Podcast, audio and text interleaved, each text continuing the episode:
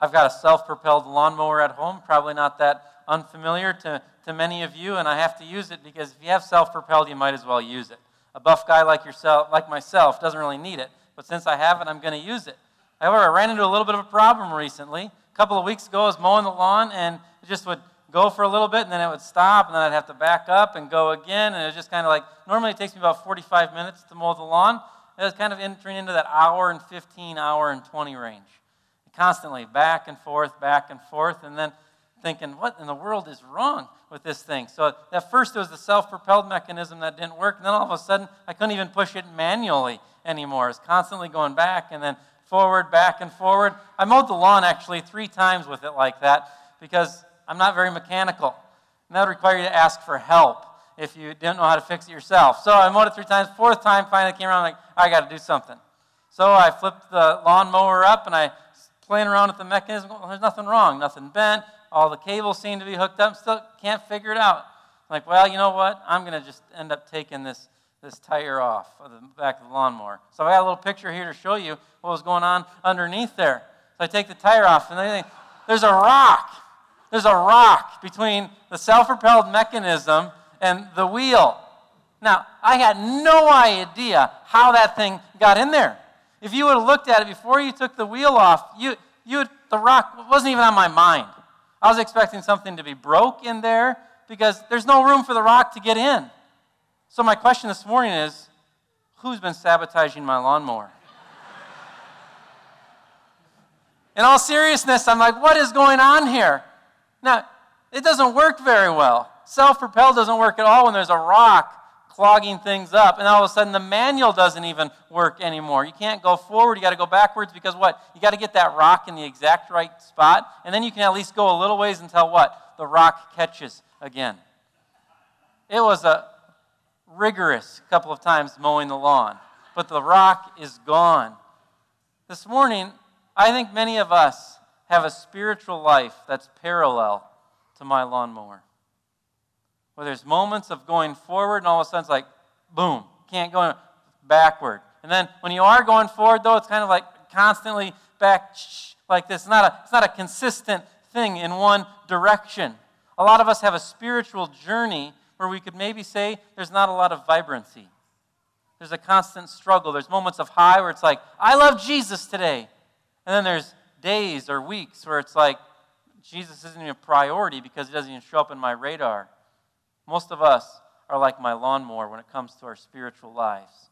Well, in the book of Galatians, the Apostle Paul is, is really reminding us to live by faith, but at the same time, he's saying live by faith. He's saying to live by faith requires spirituality.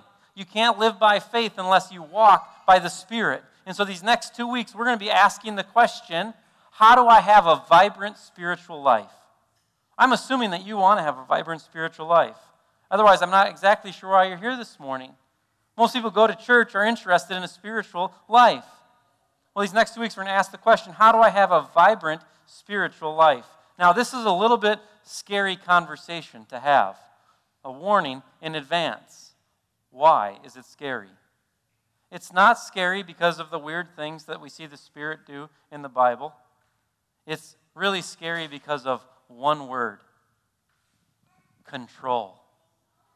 We like to have people over to our house for supper quite often. Maybe you really don't know the real reason you're being invited over. The real reason you're being invited over is so we don't get invited to your house. Because then I can control the menu. It works beautifully. You have the final say. You and I both have a little issue when it comes to control. We don't like someone else to be in charge. The scary aspect of the Holy Spirit or spirituality, according to the Bible, is this a healthy, vibrant spirituality means you're not in control anymore. Forget all the weird stuff we see in the Bible that the Holy Spirit does. The real challenge is this you want to have a vibrant spirituality, you have to give up control. And so it's going to get a little scary these next two weeks. But according to the scriptures, you can't have a vibrant spirituality without the Holy Spirit. How many of you this morning are big Star Wars fans? Any Star Wars fans? Now, if I got up here before you this morning and I said, Oh, I am the biggest Star Wars fan ever. Huge. Love it. And then if you said to me, Well, have you seen the most recent one? And I responded by saying, Well, actually, I haven't seen any of them. You would say, Well, how are you a fan? You would say, That's absurd. You're a Star Wars fan, but you haven't seen any of the movies? You would agree with me. That's absurd. That's like saying, I'm going to have a vibrant spiritual life without the Holy Spirit. Impossible. Actually, a contradiction. It's not possible to have a vibrant spiritual life without the Holy Spirit. And the Apostle Paul is reminding us this morning in the book of Galatians, saying, hey, you receive the Holy Spirit. So we're going to take a little bit of time this morning. It might get a little academic for a little while. Because to understand a healthy spirituality, we have to understand the root or the foundation, which is the Holy Spirit. Well, who or what is the Holy Spirit? Who or what is the Holy Spirit? Author Kevin DeYoung, pastor, says it best. He summarizes the Holy Spirit this way, saying, The Holy Spirit shares the same essence with the Father and the Son, and yet he is distinct from them. Simply put, the Holy Spirit is God, but the Holy Spirit is not the Father or the Son. He is his own divine person. A lot of people are aware of the Holy Spirit. Maybe you've heard the phrase Holy Ghost. A lot of times, how the Holy Spirit is referred to. The Holy Spirit is oftentimes acknowledged, but the Holy Spirit is oftentimes acknowledged as a force. So, a lot of times, you'll see the imagery when you're talking about the Holy Spirit of wind or a flame. Because in the Old Testament, when it's talking about the Spirit of God, it's really that word could be used for wind or flame. And so, therefore, people project the Holy Spirit to be this impersonal force that's either kind of wind or flame doing work. Well, author Kevin DeYoung reminds us that the Holy Spirit is much more than an impersonal force. The Holy Spirit is actually a person. Well, where does Kevin DeYoung get this from? Let's look at just a couple of spots. First, we're going to look at Matthew chapter 28, Jesus' final words to his disciples. He says, Go therefore, making disciples of all nations, baptizing them in the name of the Father and of the Son and of the Holy Spirit. This is critical to see. Notice that the Holy Spirit gets what? The exact same positioning as the Father and the Son. The Holy Spirit is not just a substitute, the Holy Spirit is not a little tag along. All three are equal. That's why Kevin DeYoung in that quote is saying the Holy Spirit is divine. He's not the Father and He's not the Son, but He is God. In other words, very complex. When we say God, we mean Father, Son, Holy Spirit. It's just this mysterious thing that's revealed in the Bible that's almost impossible to explain. One God, three distinct beings Father, Son, Holy Spirit. Oftentimes, though, the Holy Spirit becomes the ignored one of the Trinity. And so sometimes we just kind of set this Holy Spirit aside because we think of him as an impersonal force or being. Well, you could look at multiple places in the Bible. This is just one example where it kind of has that Trinitarian look where it refers to three specific beings Father, Son, and Holy Spirit. Another place where we see the personhood of the Holy Spirit emphasized is in John chapter 14. Jesus is preparing his followers for life after him. And so Jesus says, I will ask the Father, and he will give you another helper to be with you forever, even the Spirit of truth, whom the world cannot receive, because it neither sees him nor knows him you know him, for he dwells with you, and he will be in you. Notice the emphasis here. When Jesus is talking about the coming of the Holy Spirit, he's talking about what? A personal being. Not, not a force, not an impersonal kind of thing of wind over here, but actually talking and referring to the Holy Spirit as a personal being who's going to what? Reside with followers of Jesus Christ. And so the Holy Spirit is not an impersonal force, but a personal being dwelling among us. The Holy Spirit in the Old Testament was present at various moments. So if you read the Bible in the Old Testament, you'll see that the Holy Spirit is present during creation and then during other moments in Israel's history, but the Holy Spirit never remained with one individual or never stayed consistently with one group of people. But there was a promise in the Old Testament in the prophecy of Joel, Ezekiel, and Isaiah, three different prophets in different ways promised that at this one day, the Spirit of God is going to be poured out on who? All of God's people.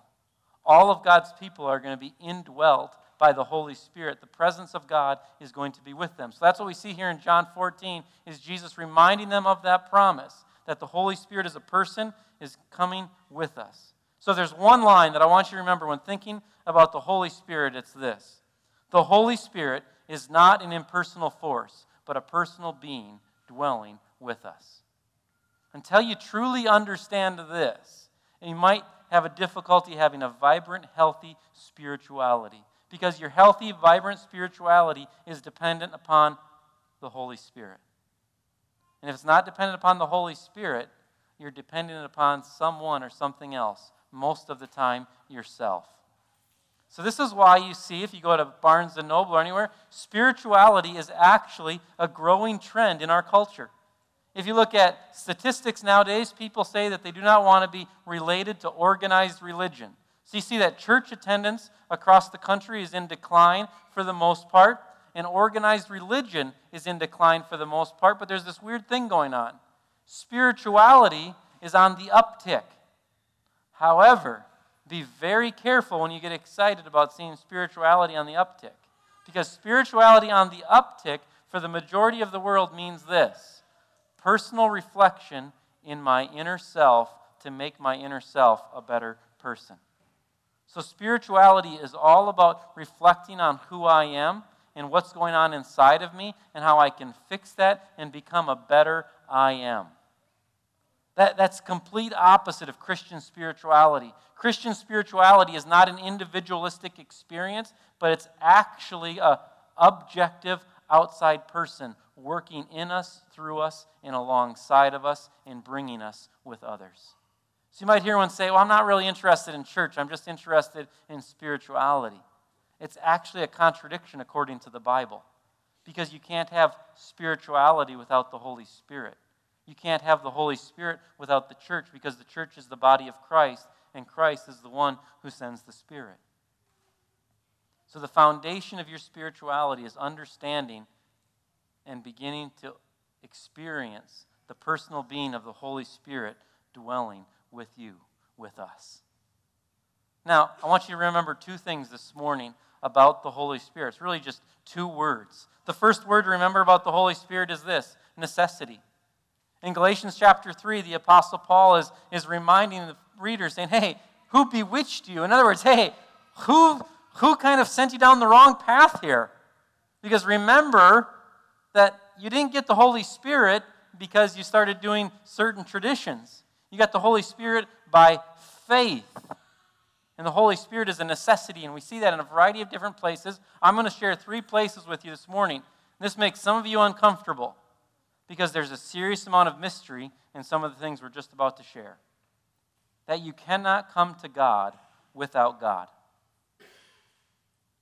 You cannot come to God without God. That bothers the heck out of a lot of us, right? Because I'm a free being. I can choose what I want, when I want, where I want. Freedom is king. Freedom is a great thing. We should never downplay that. Freedom is awesome, should be enjoyed, should be protected. But what we're about to see here is that we need more than ourselves. We need the Spirit of God. So let's look at our first verse here in John chapter 6. This is right from the mouth of Jesus Christ. Jesus, talking to his followers, says, No one can come to me unless the Father who sent me draws him. Very simply, Jesus saying to his followers, Hey, you can't follow me unless the Father actually gives you the ability to follow me.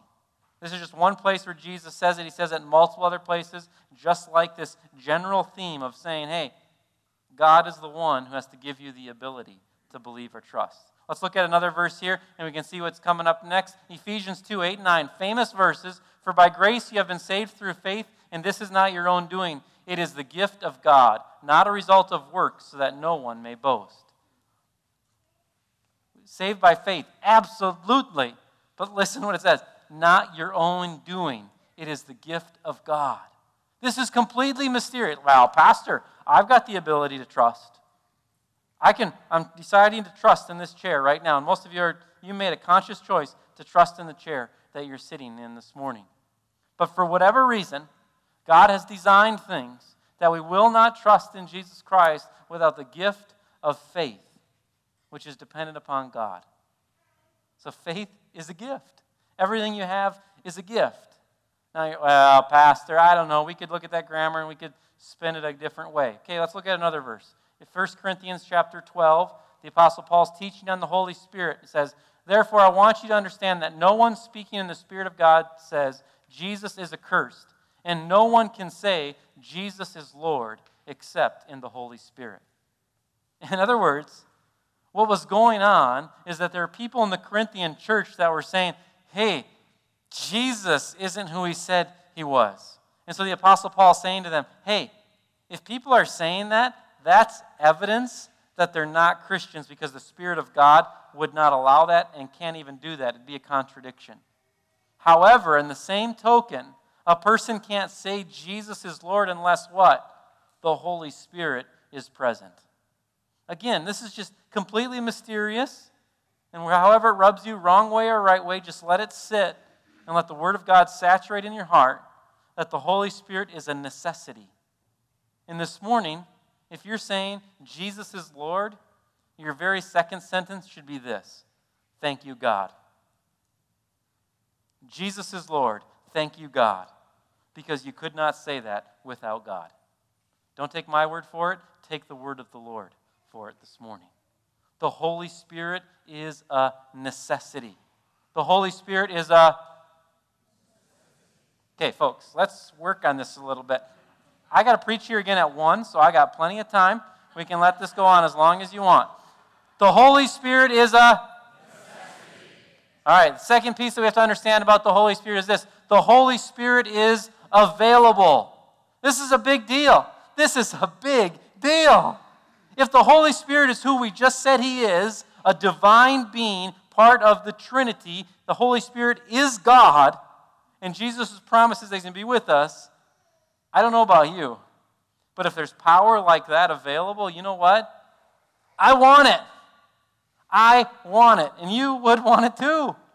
The good news this morning is this the Holy Spirit is available. Let's go back to Galatians chapter 3 that we were looking at earlier. In Galatians chapter 3, the Apostle Paul makes an interesting statement here. Did you receive the Spirit by works of the law or by hearing with faith? Are you so foolish?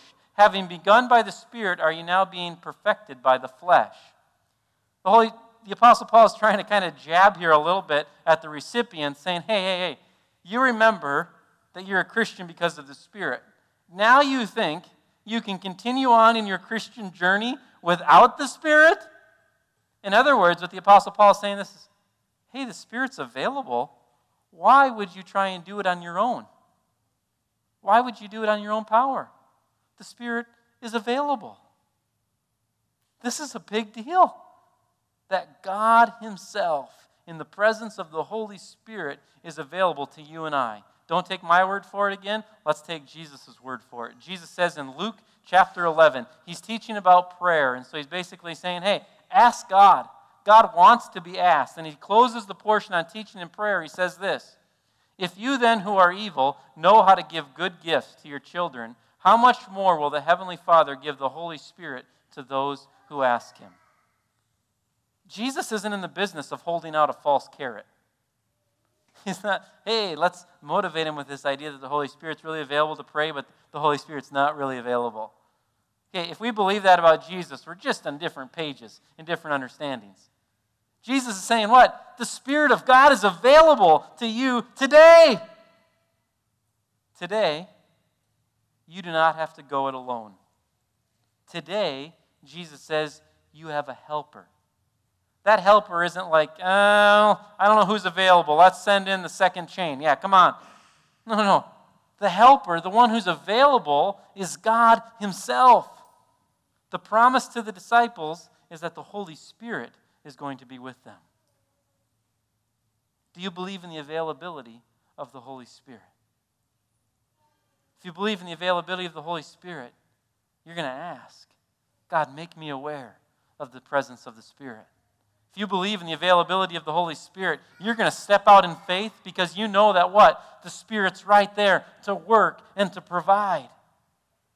The Holy Spirit is a necessity.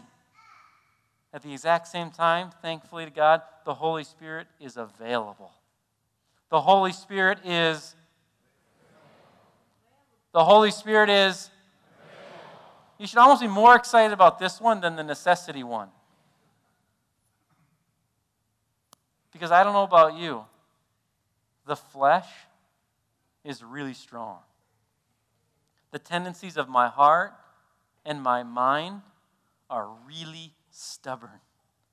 They keep bringing up and going back to the exact same things, things that I know are unhealthy.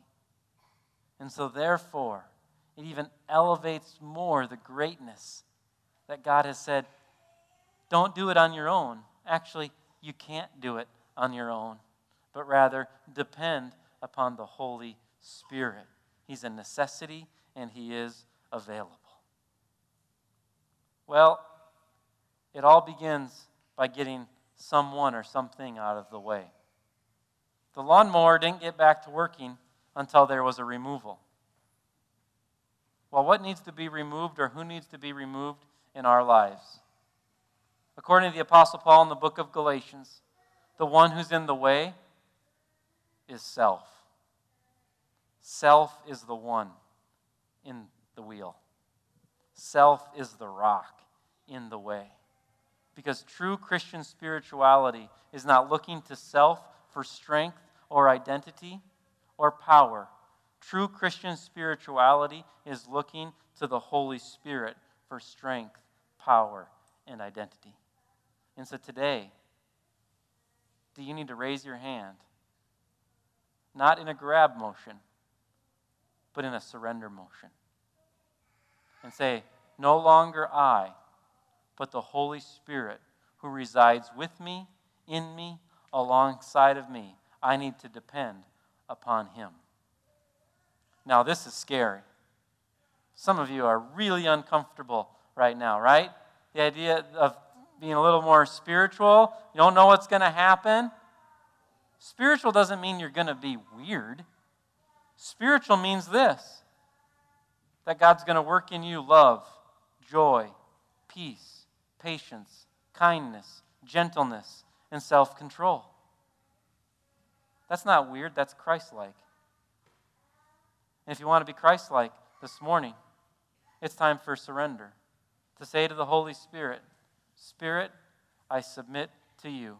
I acknowledge that you are necessary, and I appreciate that you are available. And so, what does this mean for us today? I just want to talk practically for a moment because there's been a lot of confusion about this. There's a lot of confusion about the Holy Spirit. Some people are really excited about the Holy Spirit, other people are just really uncomfortable. Some of you are like, why are there people raising their hands during worship? And some people raise their hands and, and they say that's because the Holy Spirit. They can, they can feel the Spirit moving. I don't know if that's why people raise their hands or not. But just raising your hands doesn't mean that you're spirit filled. Not raising your hands doesn't mean you're not spirit filled. Raising your hands is just an expression of saying, God, I praise you above all else. Because at a football game, what do you do? You clap. I was at a baseball game on Friday night watching the Twins. You know, you know what people are doing? They're standing up doing gestures run, go, go, around the bases. They're clapping, they're celebrating the physical is just an expression of what? What's going on in here, what they want to happen. So you're just raising your hand in worship. It's just a physical expression of what is going on in your heart and your mind. It doesn't mean the Spirit's more present or less present. We got to be really careful. You can't leave here on a Sunday morning and go, oh, I really felt the Spirit this morning. Felt really good. Spirit was really present. I don't care how you feel when you leave here It doesn't mean the Spirit was more present or less present. What is evidence of the Spirit here is when you leave here saying, Jesus is Lord. The evidence of the Spirit here is on Wednesday afternoon when joy, love, peace, peace, patience, and kindness is being formed in you. Now, are you going to feel great sometimes? Yeah, absolutely. Are you going to feel like nothing sometimes? Absolutely. Don't rest on your feelings regarding the work of the Holy Spirit. Rest on the promises of God. And so this morning, if you want to become spiritual, it's time to say, okay, I got to let up some control and I got to be ready, that means that what? You know what? Sometimes something weird might happen because what? I'm not in control. So something weird might happen like this. You might be walking down the street and you see somebody. And you might go, you might have to walk up to that person and say, Hey, I'm just wondering, what, what's causing you stress today? You might, okay, that's a little odd. But guess what? You were just surrendering to the guidance and the direction of the Holy Spirit. And the Holy Spirit told you to go and ask, What's causing you stress today? It Might get a little odd. It might get a little weird sometimes. Somebody comes up to you and says, Hey, I've been praying. And I've been praying. I've had this sense, this, this, this, this word, these words have come to me, these thoughts have been coming to me, and, and I just wanted to share this with you. And you're like, what?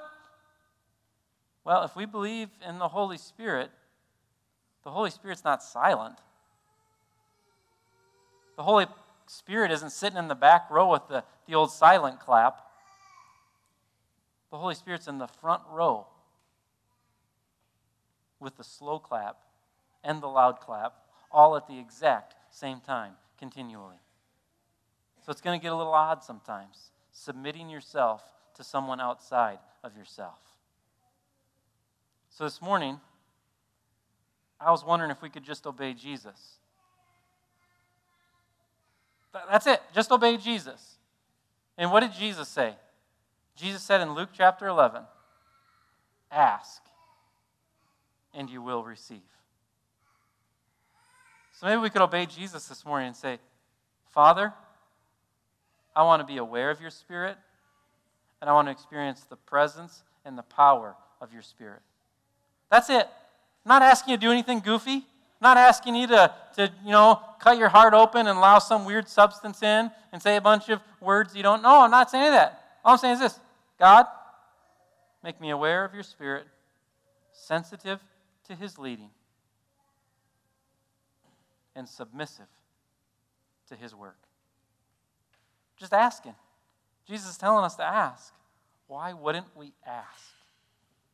And so this morning, I invite you to enter into a vibrant spirituality, not by looking inside of yourself, but by actually looking to the author, the Holy Spirit Himself. So I'm going to pray this morning. I invite you just to silently repeat after me today. Maybe you want to hold your hands like that. This, this is just, fine.